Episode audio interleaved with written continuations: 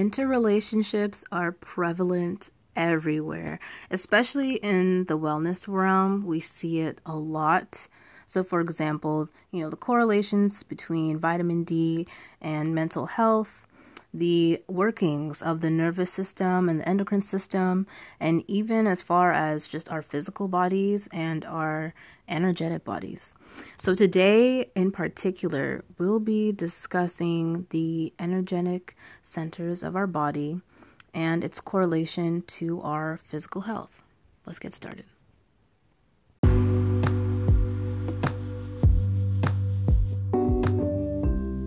Hello, lovely people. Welcome to another episode of Herbaceous Conversations with Back to a Silly.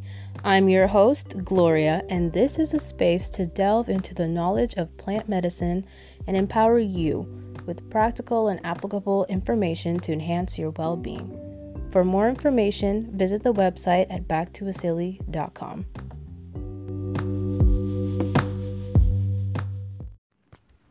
Hello, everyone. I hope you guys are doing well today. All right, so today's episode, we're going to be talking about how you can tap into your higher self using certain plants and herbs. Now, I'm sure you're familiar with your physical body, or at least I would hope so, or at the least that you are exploring your physical self, right? So, today we're going to be talking more so about the spiritual body and its interrelationship with our physical body. And I was actually reading an article the other day about how scientists are now speculating that our actual souls are separate from our physical bodies. You know, it was once thought that those two were intermingled somehow together. Um, but due to certain um, stories about near death experiences, they're now starting to speculate that those two might be separate. But before we get into these esoteric teachings, I do want to mention biohacking. Um, now, biohacking can be as as extreme as implanting technology into your body somehow, or it could be as simple as breathing differently. So there's a huge range of biohacking and what that means. And this episode is more so about the nutritional aspect of biohacking. It's called, uh, what's the word? It's called nutrigenomics or nutrigenetics. Now, basically, what that means is it's a little bit different from epigenetics. So, nutrigenetics is basically how food, food substances, affect our bodies and our genetic expression, and even to the point where it can alter and change our genetic expression, which is kind of cool. So, knowing that, okay, so let's delve into the esoteric uh, meanings behind this episode. So, now chakras, I'm sure you guys have heard of as well. So, we have this seven point system that we know of called the chakras, right? And in Sanskrit, this simply means a wheel or a disc a vortex, really, of energy that swirls at certain points in our body. And we have primary chakras and external chakras, if that makes sense. So we have, they span from the base of our spine all the way up to the top of our heads. And they each have different names. Now, the reason why I'm going into this is now we're going to be tapping into the higher self. Really, I'm talking about the psychic centers of the body. And there are different teachings as to what this really means. And it all really depends on your background of teaching and what you read and certain philosophies that you may adapt and apply. So that's the sh- now the chakra system that's um, in the Hindu community, and then there's also the and in the in that philosophy teaching they they say that chakras and the psychic centers are two and the same that they're basically the same thing. Now, according to the Rosicrucian philosophy, they say that these two are different. So they say more so that chakras reside more so on the physical aspect of our bodies, and the psychic centers are like, how do I say? It's an interface between the cosmic energies and our physical bodies, if that makes sense. So they think that they say that the two are two entirely different things. Now, regardless of teachings, I just wanted to give that background. Regardless of teachings and philosophies, um, for the sake of this episode, really, um, take that information as is and apply it. Because generally, um, the results are the same. So you can take it how you like. Now, in the previous episode, was it the previous episode? No, the one before, where we talked about the nervous system and herbs. I had delved into the lymphatic system a little bit. So, in this episode, we're going to dive into it a little bit more. And because, and I'll explain why further in this episode. So, just for some general background information. So, the lymphatic system it is right, it underlies behind the circulatory system. And the main difference between the two is circulatory system, of course, hence its name, it's circulating, right? All the time. Versus the lymphatic system, it runs one way and it exits into the circulatory system. So they both work together. So the lymphatic system carries the lymph, this clear liquid, and this clear liquid holds numerous things. So it has white blood cells, a variation of white blood cells. And the role of this white fluid as it transports through the body, so it's responsible for removal of toxins, of course, which is what um, it's really the lymphatic system is known for. But it's also what it does. It helps with the absorption and transportation of fatty acids. Um, you know, once it's absorbed within the digestive tract. And it's also, the lymphatic system is also responsible for the general balance of fluids within our body, which is kind of important. So, of course, we have the blood, you know, that carries the, life force of our body. But then we have the lymphatic system, which is the, it, it maintains the homeostasis of fluids um, and certain uh, compounds, such as proteins. Because, you know, how do I say, a teeter of that balance will cause um, certain detriments to your health, which isn't good. So it helps maintain that balance between certain compounds within the body. Now, knowing this information, so let's delve into the psychic centers, right? So today we're going to hone in on the seven chakras, the seven energetic centers of the body. So from the top of the head down, we have the crown chakra, we have the brow chakra, or the third eye, and then we have the throat chakra, the heart chakra, the solar, sacral, and root chakra. Now, each of these, the, now, what's interesting? So, if you were to take a diagram of the chakra system and overlay it with a diagram of the um, circulatory system. Actually, you can take any, I would say three, but most importantly, I would say the endocrine system, um, the lymph system, or the circulatory system. Any of those three diagrams, and you overlay with the chakra system, you'll see that the chakras overlay certain points, certain glands of the body. So, which is important. I'll get into this as as I explain, okay? Stay with me, stay with me. now, starting from the crown chakra, I'll go through its correlations. So, the crown chakra, which it has a, you know, each center has a circumference of coverage. Um, and within the circumference of coverage of circumference of, co- of coverage, excuse me, on the physical body, it correlates to certain glands. So the crown chakra correlates to the pineal gland.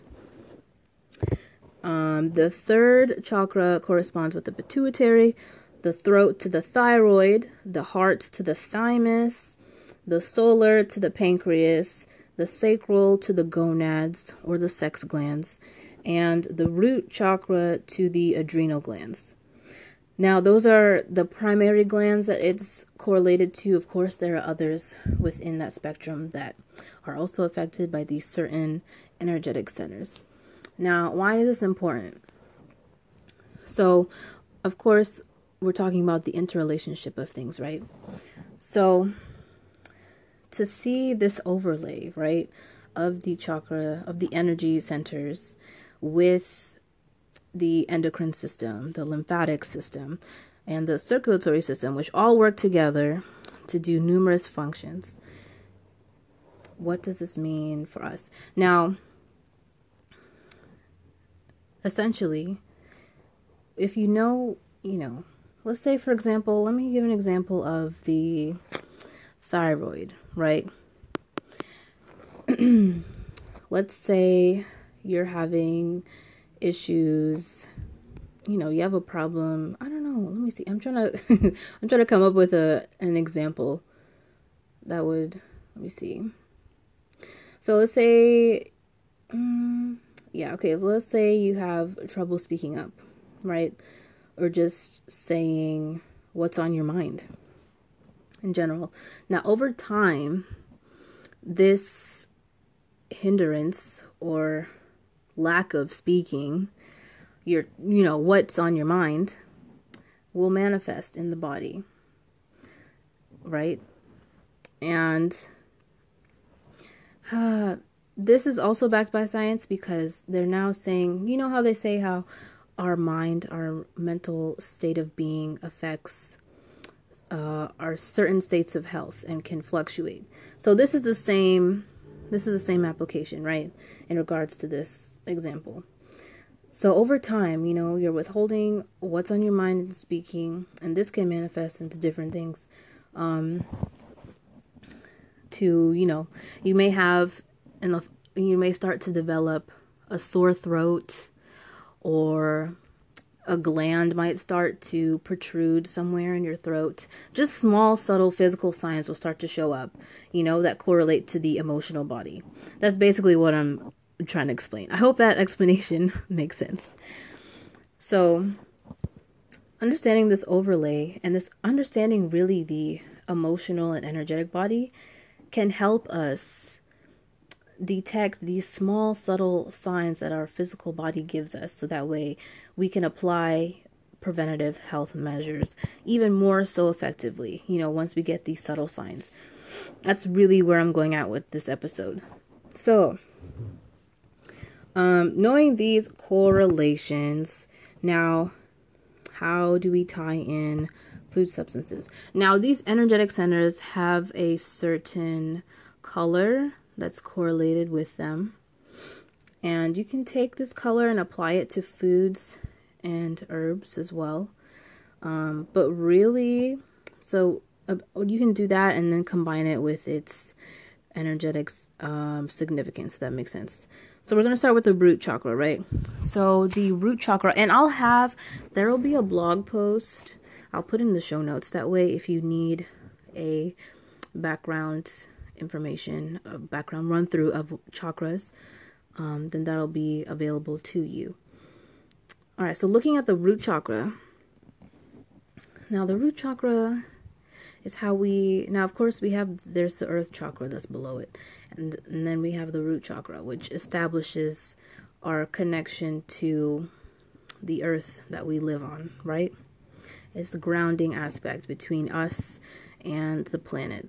So, Knowing this, the herbs in nature that correspond to the root chakra are naturally very nutritious and grounding. So you have dandelion, uh, burdock, nettles. Um, those are really three good examples of grounding herbs that correspond to the root chakra.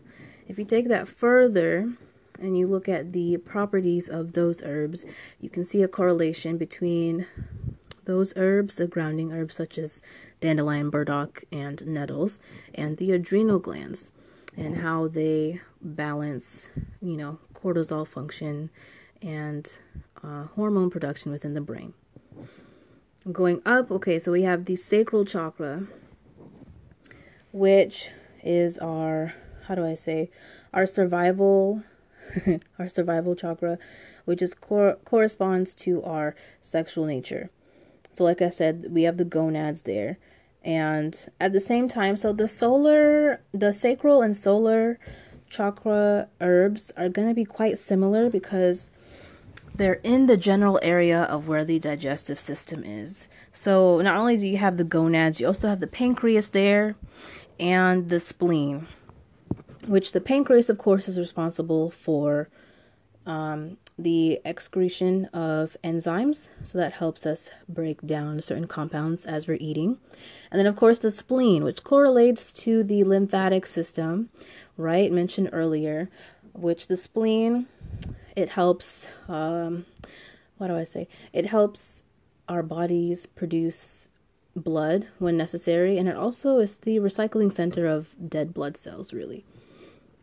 So I'll group those two together, the sacral and solar, in in um, with the herbs. And these herbs and seeds actually you you find more so in culinary aspects. So this will be your fennel the coriander uh, what else?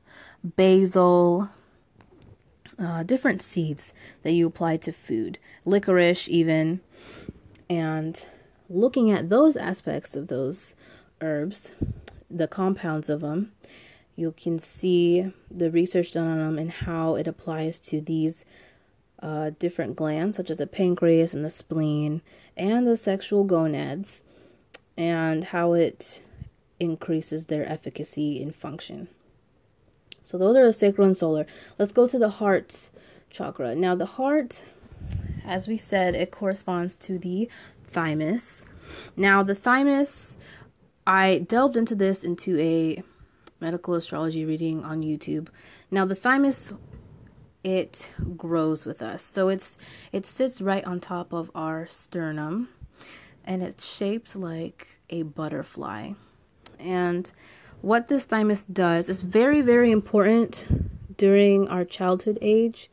So from the ages of uh, toddlerhood, really, all the way up until we're preteen, is when this gland is really developing and how our body responses, how the immune system responses during that time of the body will determine its strength later on in our life. So the thymus gland is really important, and it's also in correlation with the lymphatic system and the endocrine system.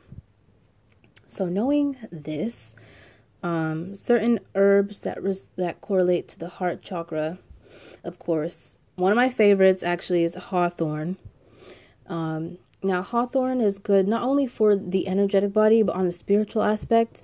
Studies have shown that extracts of hawthorn, especially uh, whether it's actually the leaf or the berry, um, that extracts of it help with um, heart uh, you know, maintaining a regular heart rhythm, as well as modulating uh, cortisol or cholesterol levels. Excuse me. So that's hawthorn there, and then other berries and red-hued herbs, goji berries even correspond to the heart chakra. All right, let's move up to the throat chakra. Now that corresponds, of course, with the thyroid gland. Now the thyroid, y'all, the thyroid does a whole lot for a body. Um, and it also corresponds with the three systems that I mentioned earlier. So the circulatory, the lymphatic, and especially the endocrine system. Especially, especially the endocrine system, you know, because it's a part of the hormone production process. Now, the herbs found that correlate with the thyroid in nature are more so more of them most of them are found in the mint family.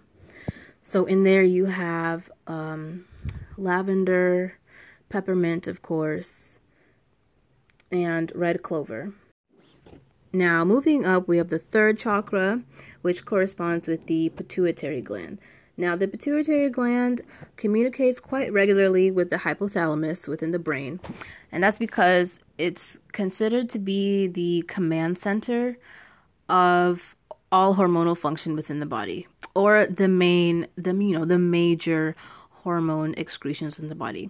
So that includes hormones such as serotonin, dopamine, even cortisol, and many, many others within the body. It's a very important process, you know, or component, I should say, of the endocrine system. Now, the herbs that correlate to this center of the body include clary sage and other mint family herbs such as lavender, um, as well. And then there's also mugwort and mullein. So, and these and those herbs, in regards to esoteric teachings, um, definitely correlate with the third eye and quote unquote, you know, third eye awakening or third eye opening. All right, and then from there, if we move on up, we have the crown chakra, which correlates to the pineal gland. Now, the pineal gland and the third eye chakra actually work um, quite closely together as well, as they're in similar parts of the brain and they have similar functions. So, the pineal gland is also a part of the endocrine system.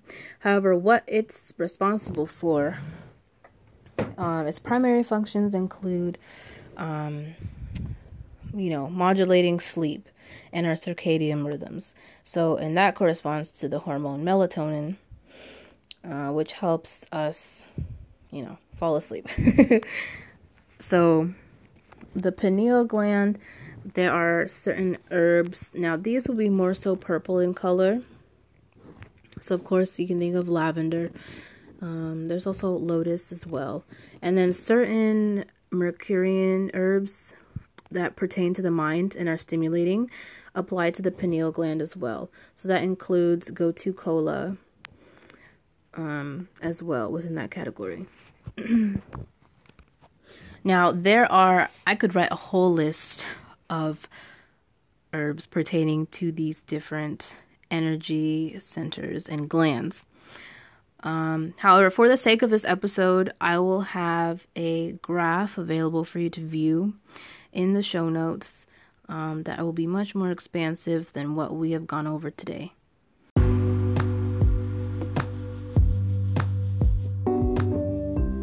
That wraps up today's episode about how to tap into our energetic bodies and really develop a relationship further with ourselves by incorporating different plants and botanicals. Now, if you're interested in diving deeper into this topic, we have a community going on and on the website. It's kind of dead right now, but it's going to be revamped quite soon. But you are more than welcome. I invite you to join us and log in. The website is backtoasilly.com forward slash tribe, where we discuss topics such as these, as well as African folk medicine, different practical applications of herbal medicine, and so, so, so much more. So I hope to see you guys there, and thank you again so much for listening, and I'll catch you in the next week's episode.